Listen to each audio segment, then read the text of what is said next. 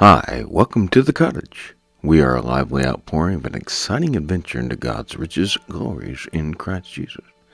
We regularly work to activate an excitement for the kingdom of God as it is in the now until it comes into its fullness.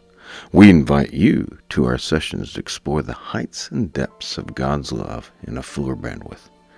I'm Dr. Ken, the pastor of a small independent church seeking to return to the Lord's zeal in times where apathy and lethargy rule the day of the complacent. We try to shake things up and offer a temporary home as we travel this sod until we reach higher ground and connect into the everlasting life from above, here on the earth as it is in heaven. For more information, you can email us at thecottage at dken.cc. That is the cottage at dken.cc. Hi, welcome back to the cottage.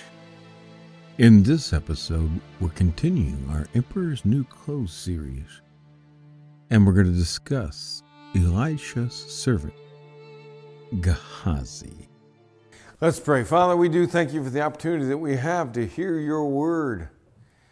Many people around the world have taken Bibles and had to slice them up in parts to experience your word, and others it's banned so much they can't even get it. They have to ingrain it upon their hearts, and yet we have it in so many ways, so many versions, and so many formats. And I pray that we would uh, avail ourselves of your word this morning, that we might understand what you're speaking to us and help us to come to the place that you desire us to be. You love us where we are just as we are, but you long to bring us to a place we never even dreamed was possible. Help us to experience that dream, those visions in reality as we follow with Christ to the journey that you're taking us as a community of believers. In Jesus' mighty name we pray. Hallelujah. Amen. This morning I want to talk about greedy Gehazi. Greedy Gehazi out of 2 Kings chapter 5, verse 20. In 2 Kings chapter 5, verse 20, it says, But Gehazi, the servant of Elisha, the man of God, said, Behold, my master hath spared Naaman, this Syrian, in not receiving at his hands that which he brought. But as the Lord liveth, I will run after him and take somewhat of him. Now, previously we talked about the wrath of Achan and what happened to him at Jericho when he sees something. In this story, you're familiar with Naaman. You're familiar with him being a leper, that he, as a general of the enemy, came over, and everybody's familiar probably with the fact that he didn't want to get dirty, down and dirty in the Jordan seven times. That's crazy. And was convinced by a servant girl who started the whole ball of wax to go ahead and trust God and dip seven times. He was cleansed of his leprosy, and he offers to give the prophet a hefty reward for his services. And Elisha says no. But Gehazi, his servant, said, Wait a minute. Wait a minute. This is not right. Here, this foreigner, our enemy, the leader of our enemies, who oppresses us, offers us all this stuff, and he's not going to take any? So Gehazi wants to put his thumb in the pie. Get him a taste. Skipping down now to chapter 5, verse 24.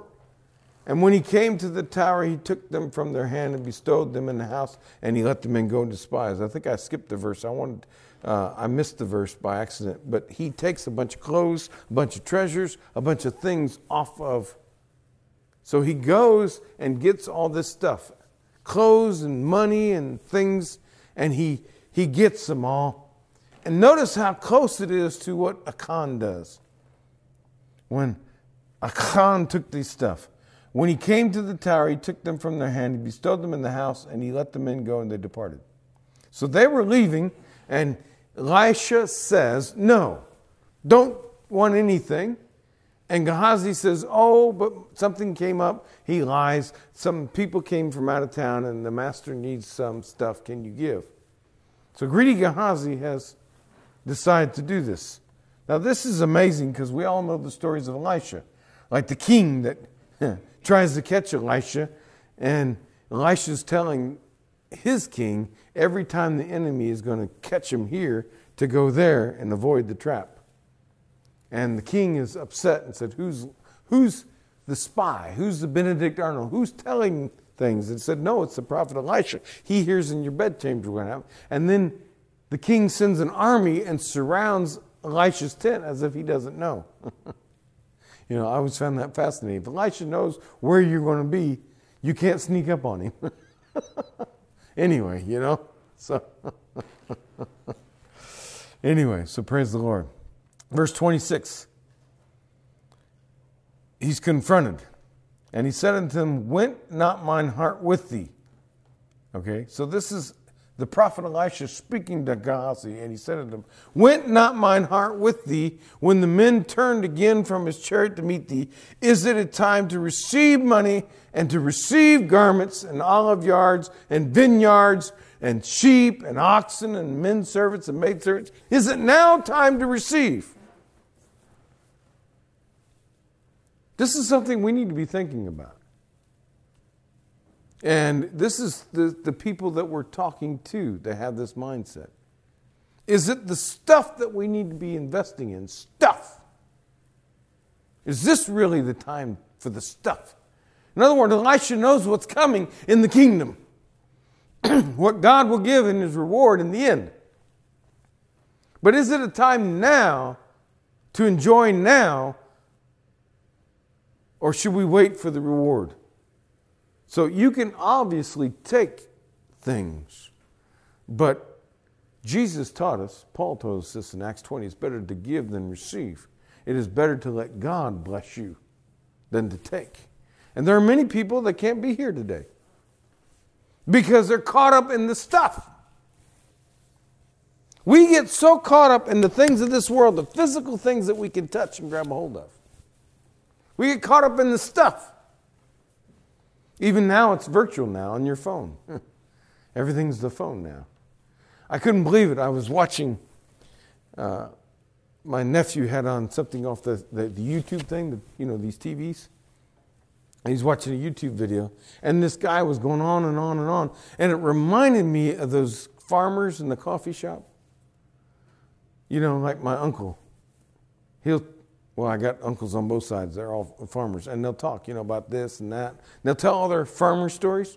This guy was on the YouTube by himself on a video game talking the same way. That he had got all this land, he's got all these animals he's got to see, he's got all this, he's got to plow this, showing off his fancy truck from 19 whatever and all these things. And, and he's going into detail. It sounded like that sounds like my uncle. Bragging about it. But my uncle actually did those things. My actually uncle actually had those things. And this guy ain't got none of it. It's all virtual. And we've, we have even moved beyond the stuff that we're just happy to have an imitation on the screen. I mean, he said, I had to go over to my brother's house and borrow the truck. But he meant through the game. I presume his brother plays, unless he made his brother up too. I don't know. We, we're, we're trying in different ways, even in our thinking that to reach out for stuff that eh, doesn't matter. And this is what Elijah is asking Gehazi. And it got me thinking, you know, getting prepared for this funeral, and I'm thinking about how we're so caught up in the stuff of this earth, the things here. That's very hard for us to let go. To let go and to be like Elisha, who's telling Gehazi, Why are you so concerned? You don't think I was there, but I was there when you went and did that. I saw it all. God showed me. Paul says that often. He says, I'm there. I'm with you. I'm writing this letter. I'm chained up in prison, but I'm there with you. There was a point at the nursing home they had 19 people with COVID. And they had shut the, the nursing home down in Brighton, and Mike was one of those. And he got through that, but then this got him. But you know, and I've, I've been taking training to update my ordination. And I asked them about, you know, going in there to pray. And they said, Well, when the centurion sent his servant to Jesus, he said, You just speak the word, and prayer will travel. God can travel wherever, even through COVID into a closed down facility. God can still move. Paul could still move when he wrote his letters in a jail cell, chained to Roman soldiers. He can still do. God's not confined to heaven, nor does he want us confined to earth. But we are so earthly minded, we miss the things of heaven. We're so attached to these things, to this life, to this skin that's temporary. We're so attached to this flesh. It's not time for this. Verse 27 says he was given leprosy. A curse came upon him, and he's given leprosy. It says, The leprosy therefore of and shall Naaman shall now cleave unto thee and unto thy seed forever. And he went out from his presence as a leper, as white as the snow. And now he can't enjoy his stuff. Maybe that was part of the point of COVID. The people couldn't go out and enjoy their stuff anymore. But still, we found ways to get around that. I'm not saying that I'm not with John Piper that God sent COVID. I'm sorry, I'm not with John Piper on that. That COVID was God's plan. I'm just saying that part of the thing that happened out of that maybe was to help us realize that the stuff that, that we were all caught up into maybe is not that important. And they do know now from the research that the drain upon people not coming together like this is horrendous. You can't do it on the screen. My nephew watching it, you can't do it on the screen. You have to physically connect with people. It's one thing to send them a card, it's another thing to show up. Big difference. Big difference. Let's go to Luke 12. Luke 12, verse 15. Jesus is speaking and he says unto the crowd, Take heed and beware of covetousness. Achan, Gehazi, attached to the things of this world. For a man's life consists not in the abundance of things which he possesses. Going on, in, we're in Luke 12, verses 16 and 17. And he spake a parable in them, saying, The ground of a certain rich man brought forth plentifully, and he thought within himself, saying, What shall I do? Because I have no more room where to bestow my fruits. Carrying on in verse 18.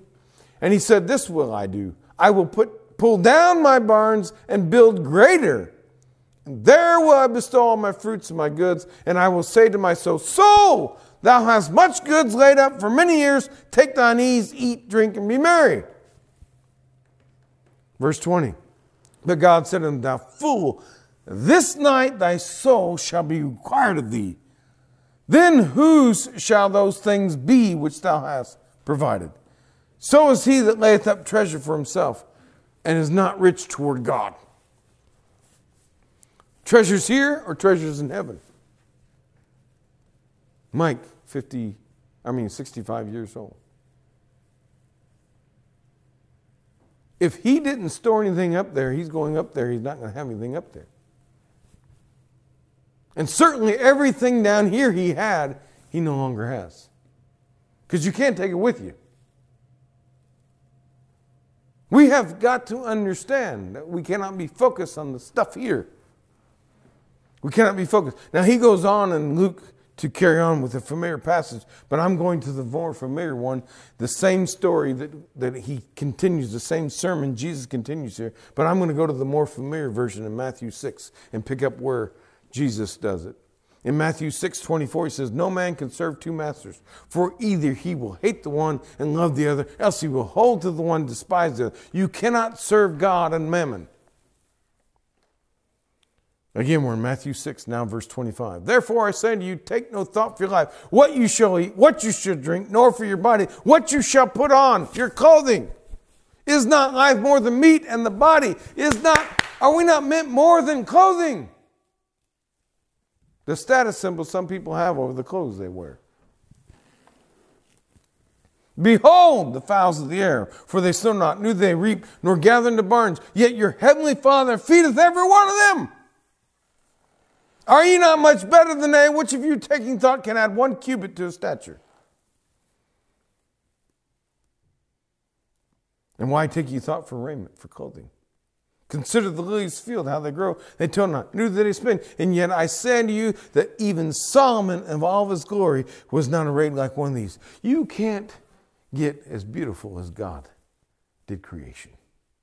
We can try as best as we can to come up with all kinds of technologies and threads, but it's never going to come close to what God did with those flowers. Snowflakes. Snowflakes. There's no two snowflakes alike. We never get close. We never get close. Good morning. Welcome. Good morning. God bless you. Continue on in verse 30. Wherefore, if God so clothed the grass, he clothes the grass field. I mean, look what Sherlin's been doing around the flagpole. Which today is, and tomorrow is cast in the oven. Shall he not much more clothe you, O ye of little faith? Why do we get so caught up in the stuff? Therefore, take no thought, saying, What shall we eat? What shall we drink? Or wherewithal shall we be clothed? For after all these things do the Gentiles seek, for your heavenly Father knoweth that you have need of all these things. God knows what we have need of. The question is, where is the desire of our hearts? And we began this year with this verse. But seek ye first the kingdom of God and his righteousness, and all these things shall be added to you. God will give you all those things. Let God give them to you. But don't leave God out. Don't let God out. If, if you only seek the stuff and you don't seek first God, In Matthew 6:34, he closes off saying, "Take ye therefore no thought for tomorrow, for tomorrow shall take thought for the things of itself. Sufficient unto the day is the evil thereof." And yet we constantly worry about things so much that we can't even sleep at night because we're worried about tomorrow. And we cannot be grateful for the today because not everybody gets a today. Not everybody gets today. Mike didn't get today. Not everybody gets today. We can't be worried for what we don't have if we're not grateful for what we do have. He goes on in Luke, back to Luke chapter 9, verse 23, and he said to all, If anyone would come after me, let him deny himself, take up his cross daily, and follow me. Entering into the participation model of what Jesus did on the cross and living a crucified life. For whosoever will save his life, he goes on to say, shall lose it. If you try to save your own life, you're going to lose it. Doctors can't do, but only so much. That's why they say they're practicing medicine. But whosoever will lose his life for my sake, the same shall save it, because you're investing in the kingdom. You're storing up treasures in heaven. For what is a man advantage if he gain the whole world and lose himself or be cast away? What does it profit for to gain the whole world and lose one's soul? We need to be focused on what truly is the target here. And it's not your 70 years or so. I just did a funeral at work. 70 years. 70 years. Mike, 65. The Bible says 70 or so, give or take. What do we do with the time that we have? Do we invest it in stuff or in relationship? I can see these two are related somehow connection, relationship, not stuff. There's a relationship right here. And it's not just on the phone or whatever. And it's not fake like a whatever they call that farming. Uh, that I don't even know why. I couldn't figure out why my nephew was watching that. It's ridiculous. I'm going to my brother's house to borrow his truck, but it's through a video game. It's not actually going over. They don't go anywhere. It's all emptiness. It's all lies. It's nothing. And that's what they want us to do just churn out nothing. Just spend our money, give them our money. Keep us where they, we think we're happy, but we're never happy because we want, want something else. We want something else. We want something else. And the only thing that you can go after that will never come up empty is God. You can never get too much of God. He always will be greater. He will always be more. So let's not get caught up in the stuff of this earth, like greedy Gehazi. Face the wrath of Achan who took those things. Clothing. Clothing. We're, we're still in our series on the emperor's new clothes. We're still talking about clothing, and people get so wrapped up in garments. And we're going to talk this morning about the garments that we need to be having. Not the garments that Gehazi and Achan took, but the garments that we need to have in our next message. Let's pray. Father, we thank you. We thank you for the example of Gehazi that teaches us the right way. For he, like many, focused on the things of this life that are temporary. And it's not time for those things. But there is a time coming that we need to have the right clothes on.